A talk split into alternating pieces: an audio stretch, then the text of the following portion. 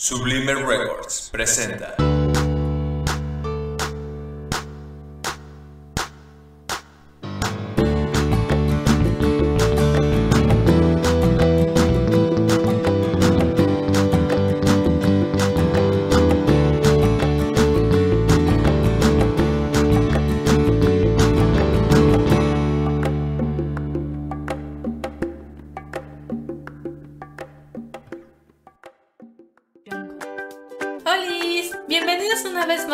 Literaria. Yo soy Katia León y en esta ocasión les traigo un cuento que me gusta mucho. Se trata de El fantasma de Canterville. No me enrollo demasiado. Entremos de lleno a lo que nos trajo hasta aquí. Perteneciente a la época victoriana, Oscar Wilde fue un gran escritor irlandés, quien a lo largo de los años más relativos de su vida publica dos colecciones de cuentos, uno de los cuales es El fantasma de Canterville, mismo que escucharán en unos momentos. Para empezar, de acuerdo con la página oficial de Oscar Wilde, El fantasma de Canterville fue originalmente publicado en 1891 en una colección de cuentos cortos semicómicos de misterio titulada El crimen de Lord Arthur Savile y otras historias.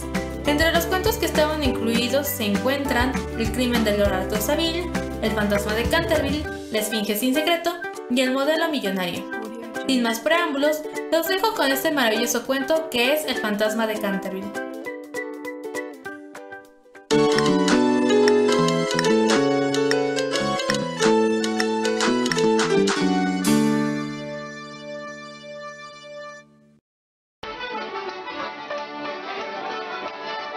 Cuando Mr. Hiram B. Otis, el ministro de América, compró Canterville Chase, todo el mundo le dijo que cometía una gran necedad, porque la finca está embrujada. Hasta el mismo Lord Canterville, como hombre de la más escrupulosa honradez, se creyó el deber de advertirle a Mr. Otis cuando llegaron a discutir las condiciones. Nosotros mismos nos hemos resistido en absoluto a vivir en ese sitio desde la época en que mi tía abuela, la duquesa de Bolton, tuvo un desmayo, del que nunca se repuso por completo, motivado por el espanto que experimentó al sentir que dos manos de esqueleto se posaban sobre sus hombros, estando vistiéndose para cenar. Me creo con el deber de decirle, Mr. Otis, que el fantasma ha sido visto por varios miembros de mi familia que viven actualmente, así como por el rector de la parroquia, el reverendo Augusto Pierre, agregado del King's College de Oxford. Después del trágico accidente ocurrido en la duquesa, ninguna de las doncellas quiso quedarse en casa, y Lady Canterville no pudo ya conciliar el sueño a causa de los ruidos misteriosos que llegaban del corredor y de la biblioteca. Milord, adquirí el inmueble y el fantasma bajo inventario. Llego de un país moderno, en el que podemos tener todo cuanto el dinero es capaz de proporcionar. Y esos mozos nuestros, jóvenes y avispados, que recorren de parte a parte el viejo continente, que se llevan los mejores actores de ustedes y sus mejores primadonas. Estoy seguro de que si queda todavía un verdadero fantasma en Europa, vendrán a buscarlo enseguida para colocarlo en uno de nuestros museos públicos o para pasearle por los caminos como un fenómeno. El fantasma existe, me lo temo, aunque quizás se resiste a las ofertas de los intrépidos empresarios de ustedes. Hace más de tres siglos que se le conoce. Data, con precisión, de 1574 y no deja de mostrarse nunca cuando está a punto de ocurrir alguna defunción en la familia. Los médicos de cabecera hacen lo mismo, Lord Canterville. Amigo mío, un fantasma no puede existir, y no creo que las leyes de la naturaleza admitan excepciones en favor de la aristocracia inglesa. Realmente son ustedes muy naturales en América. Ahora bien, si le gusta a usted tener un fantasma en casa, mejor que mejor, acuérdese únicamente de que yo le previne.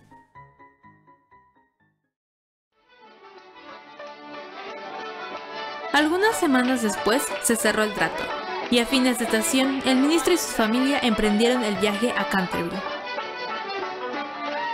Les doy la bienvenida a Canterville Chase.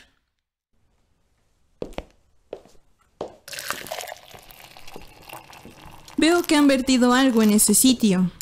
Sí, señora. Ahí se ha vertido sangre. Es espantoso. No quiero manchas de sangre en un salón. Es preciso quitar eso inmediatamente. Es sangre de Lady Leonor de Canterville, que fue muerta en este mismo sitio por su propio marido, Sir Simon de Canterville, en 1565. Sir Simon la sobrevivió nueve años, desapareciendo de repente en circunstancias misteriosísimas.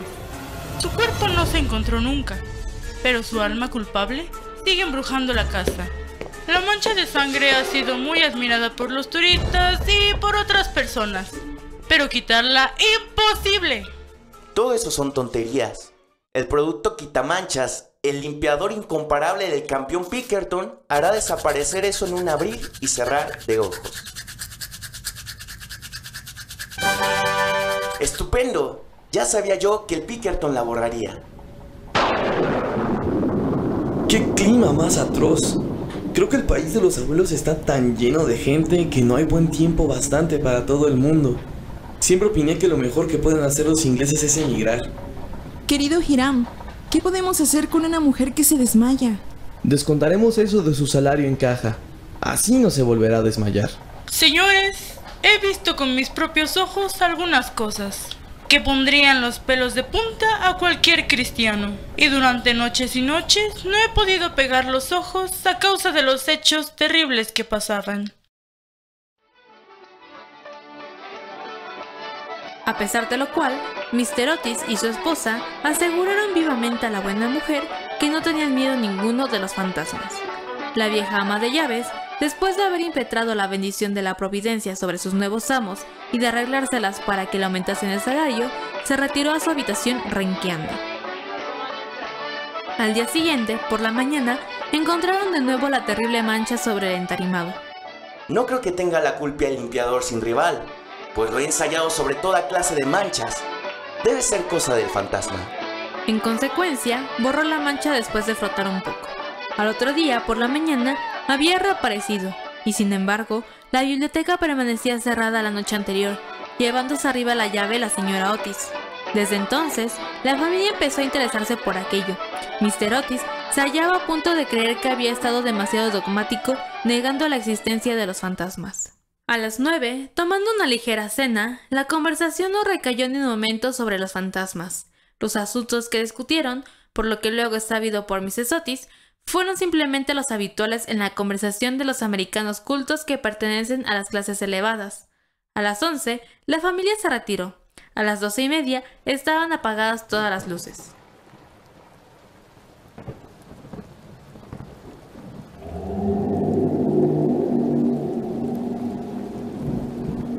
Era la una en punto. Mr. Otis estaba perfectamente tranquilo. Se tomó el pulso y no le encontró nada alterado.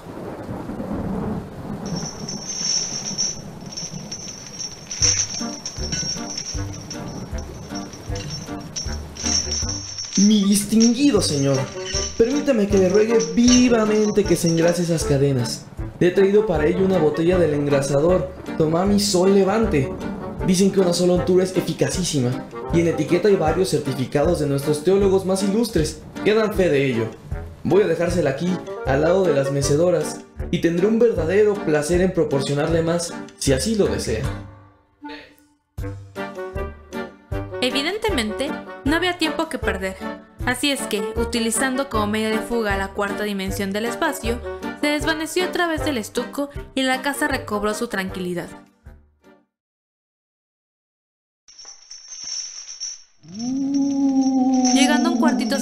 Del ala izquierda, se dosó un rayo de luna para tomar aliento y se puso a reflexionar para darse cuenta de su situación. Jamás, en toda su brillante carrera, que duraba ya 300 años seguidos, fue injuriado tan groseramente. Todas sus grandes hazañas le volvían a la mente. ¿Y todo para qué?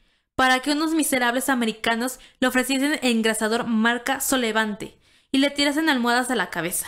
Era realmente intolerable. Además, la historia nos enseña que jamás fue tratado ningún fantasma de aquella manera. Llegó a la conclusión de que era preciso tomarse la revancha, y permaneció hasta el amanecer en actitud de profunda meditación.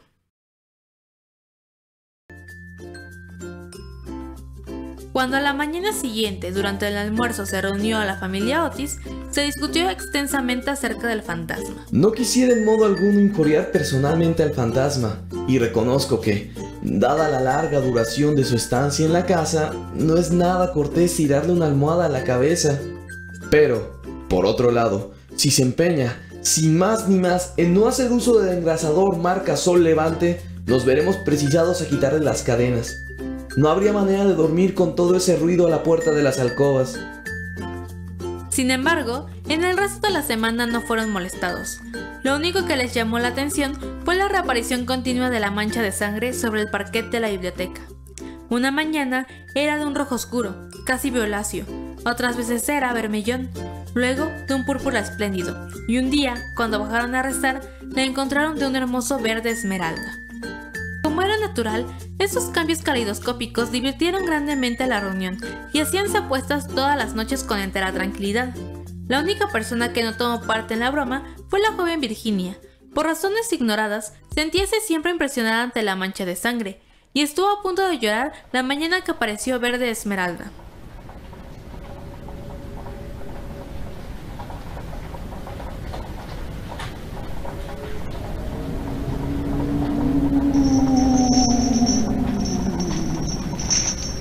Fantasma hizo su aparición el domingo por la noche.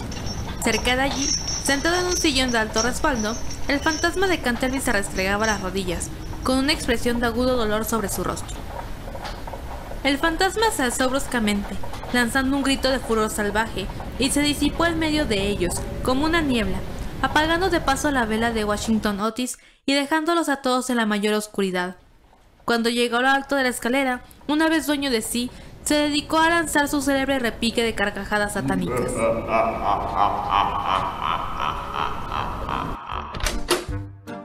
Me temo que esté usted indispuesto, y aquí le traigo un frasco de la tintura del Dr. Dobel. Si se trata de una indigestión, esto le sentará bien. El fantasma la miró con ojos llameantes y se creyó en el deber de transformarse en un gran perro negro. Pero un ruido de pasos que se acercaban le hizo vacilar en su cruel determinación y se contentó con volverse un poco fosforescente. Enseguida se desvaneció, después de lanzar un gemido sepulcral, porque los gemelos iban a darle alcance. Una vez en su habitación, sintióse destrozado, presa de la agitación más violenta. Durante varios días estuvo malísimo y no pudo salir de su morada más que lo necesario para mantener en buen estado la mancha de sangre. No obstante lo cual, a fuerza de cuidados, acabó por restablecerse y decidió hacer una tercera tentativa para aterrorizar al ministro de los Estados Unidos y a su familia. Eligió para su reaparición en escena el viernes 17 de agosto, consagrando gran parte del día a pasar revista a sus trajes.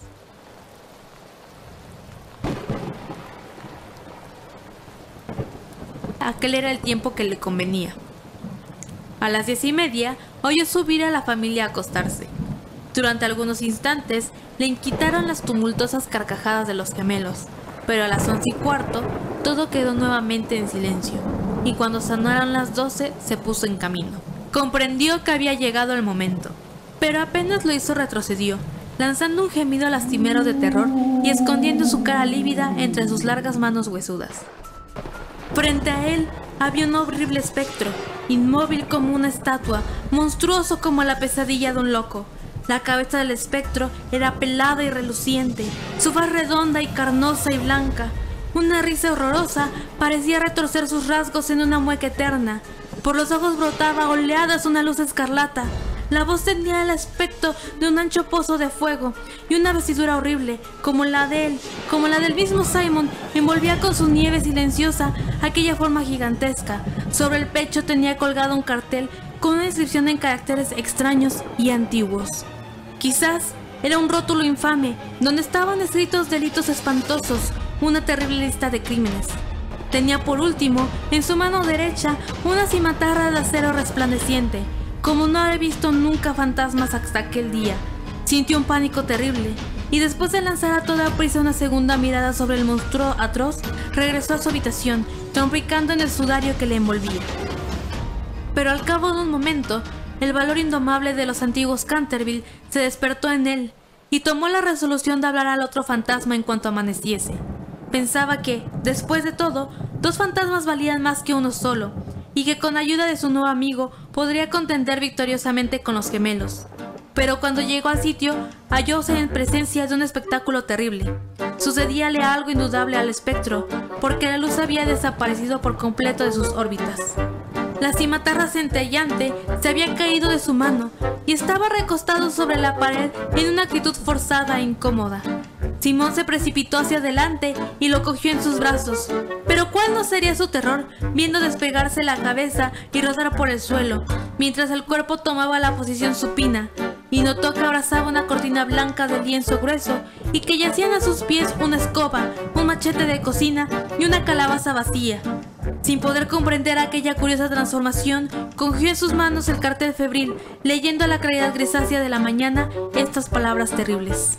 He aquí el fantasma de Otis, el único espíritu auténtico y verdadero. Desconfiad de las imitaciones. Todos los demás están falsificados. Había sido burlado, chasqueado, engañado. La expresión característica de los Canterville reapareció en sus ojos, apretó las mandíbulas desdentadas y levantando por encima de su cabeza sus manos amarillas, juró, según el ritual pintoresco de la antigua escuela.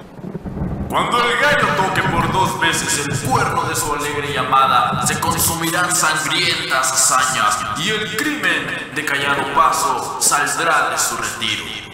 No había terminado de formular este juramento terrible cuando de una alquería lejana, de tejado de ladrillo rojo, salió el canto de un gallo.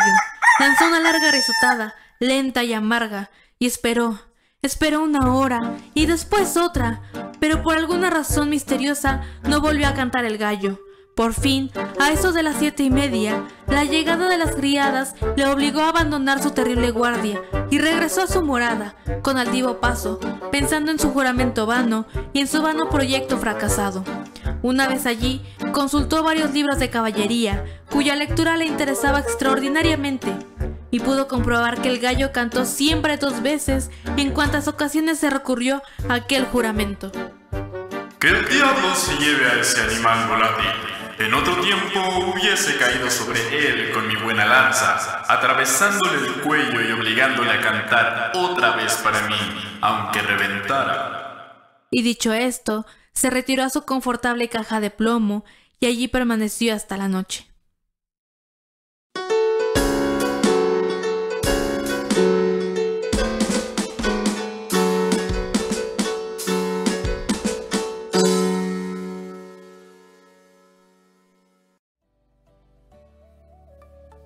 Bueno, burbujitas, ese fue el cuento El fantasma de Canterville. Debo decir que como muchos de los cuentos que les he estado compartiendo, es de mis favoritos. Lo disfruté mucho desde la primera vez que lo leí. Además, cada vez que vuelvo a leerlo, la familia Otis me hace reír bastante. Desde mi perspectiva, lo que más destaca dentro del relato no son sus personajes o sus escenarios, lo verdaderamente interesante es su narración, la cual se da desde lo que en literatura llamamos una focalización cero. En otras palabras, hay un narrador externo, que en mi opinión es bastante peculiar, ya que cuenta una historia de fantasmas de forma cómica, lejos de ser un cuento de terror, como podría esperarse del título, sino que más bien podría ser considerado como una comedia, aunque sin duda, parte de lo que vuelve al fantasma de Canterville cómico se encuentra en sus personajes. Burbujitas, si escucharon el capítulo anterior, recordarán que tuvimos un invitado muy especial. Pues bueno, el día de hoy volverán a escuchar su melodiosa voz, pues compartirá con nosotros uno de sus cuentos, que se titula Fotografías, así que los dejo en buenas manos. Disfrútenlo. Él es Bruno Murelo.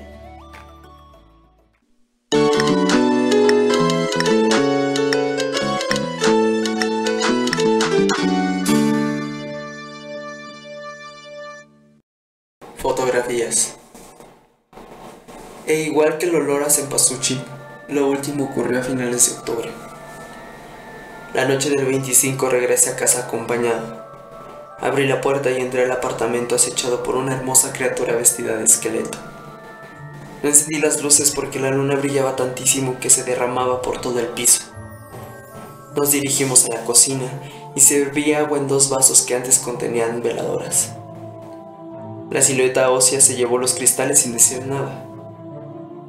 Antes de acompañarle e internar antes de acompañarle e internarme a la penumbra de mi habitación, fui al baño a enjuagarme el rostro. Mi cara, desfigurada por manchones de pintura sudada, le sonreía al espejo. La accidentada superficie me devolvía un yo malévolo, calavera con dientes triunfantes y de cráneo fragmentado. Abrí el grifo. La corriente provocaba un sonido nebuloso que, estoy casi seguro, se impregnó a las paredes iluminadas de azul. Iba deshaciendo el embrujo con parsimonía. Inicié vaciándome las cuencas y colocando las pupilas verdes en su lugar.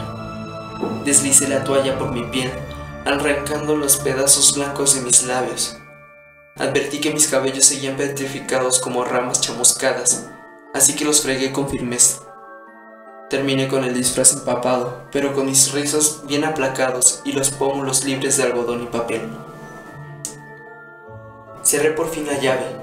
Su chirrido fue lento, prolongadamente extraño, pues duró incluso después de que solté la perilla.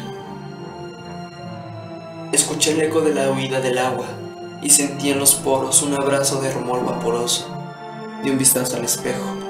Mis ojos seguían siendo brillante limo verde, Sobresaltado, golpeé mis párpados con las palmas ahogando un grito.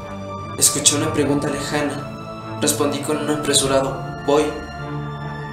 Tímidamente entreabrí mis manos para encontrarme con una cara rosada, pero sin rastro de maquillaje. Decidí ir a donde el aroma de mi acompañante me indicaba.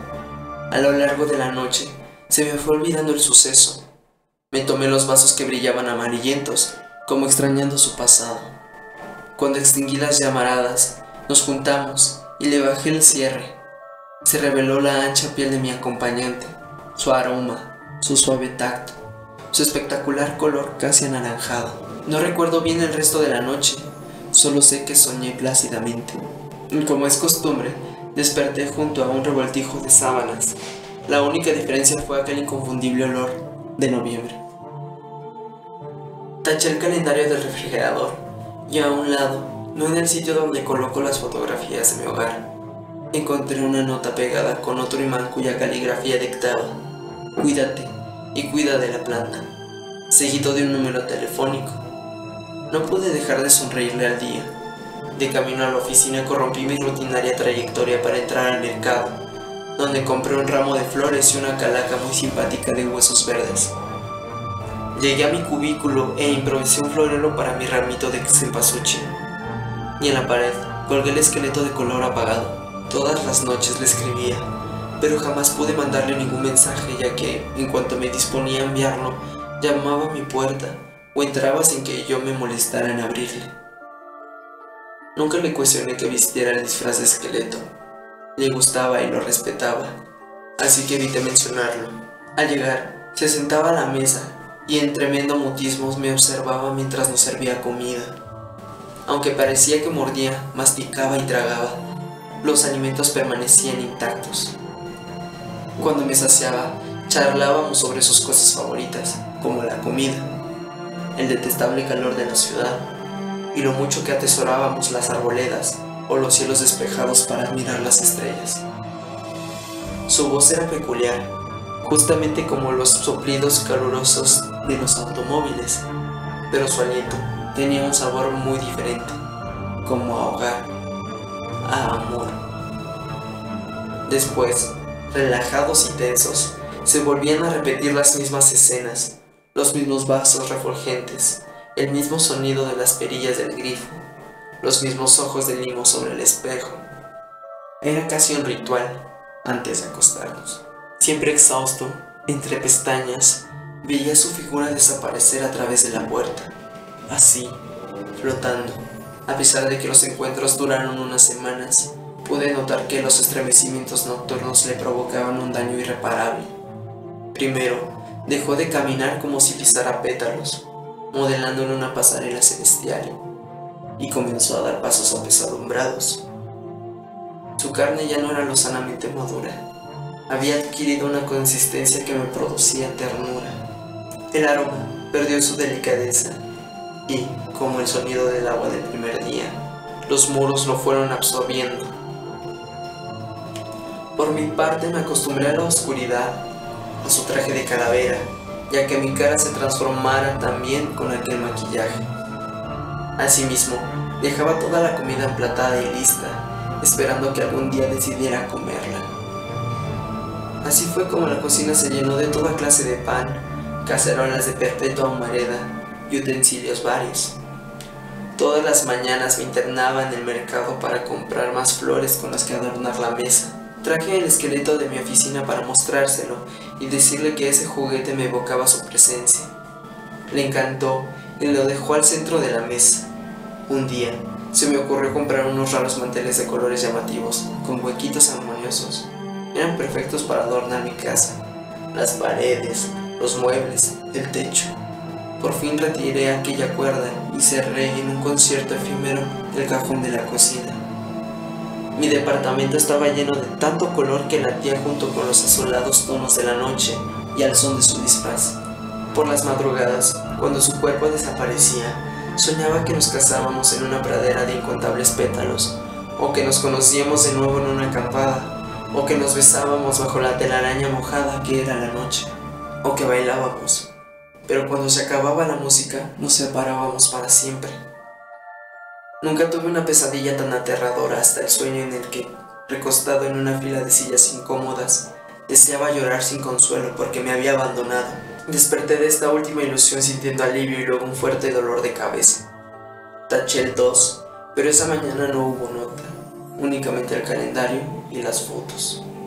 Fui a la oficina, temeroso porque pensaba que esa noche ya no me visitaría. Por fortuna sí lo hizo.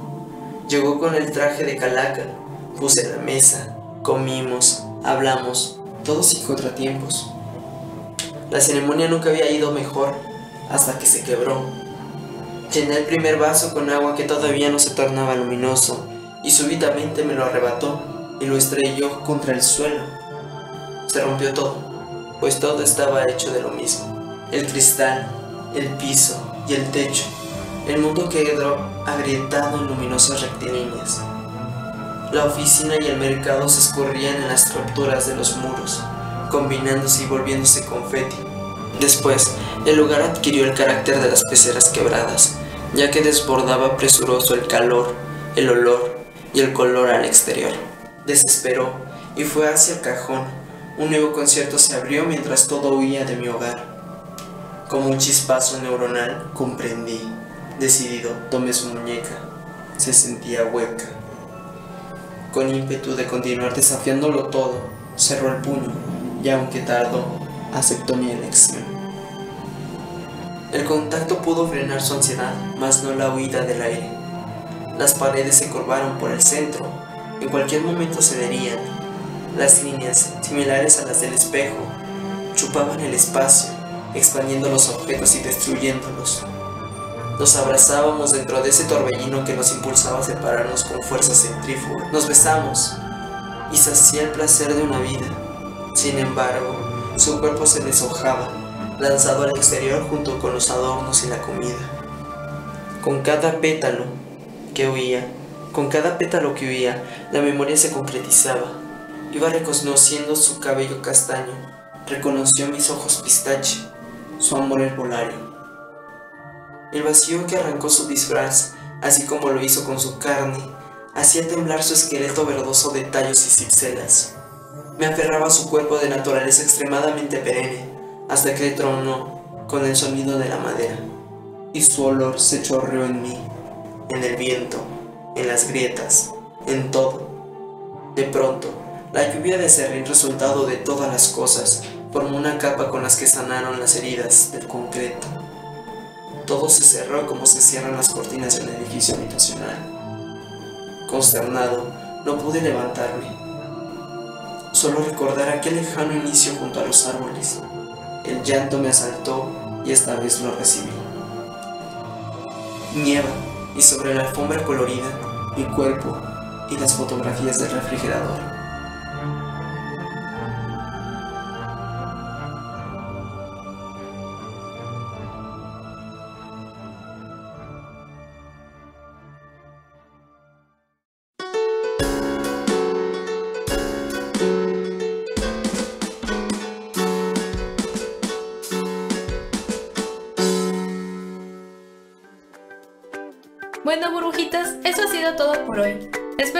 Hayan disfrutado. Por favor, compartan este capítulo.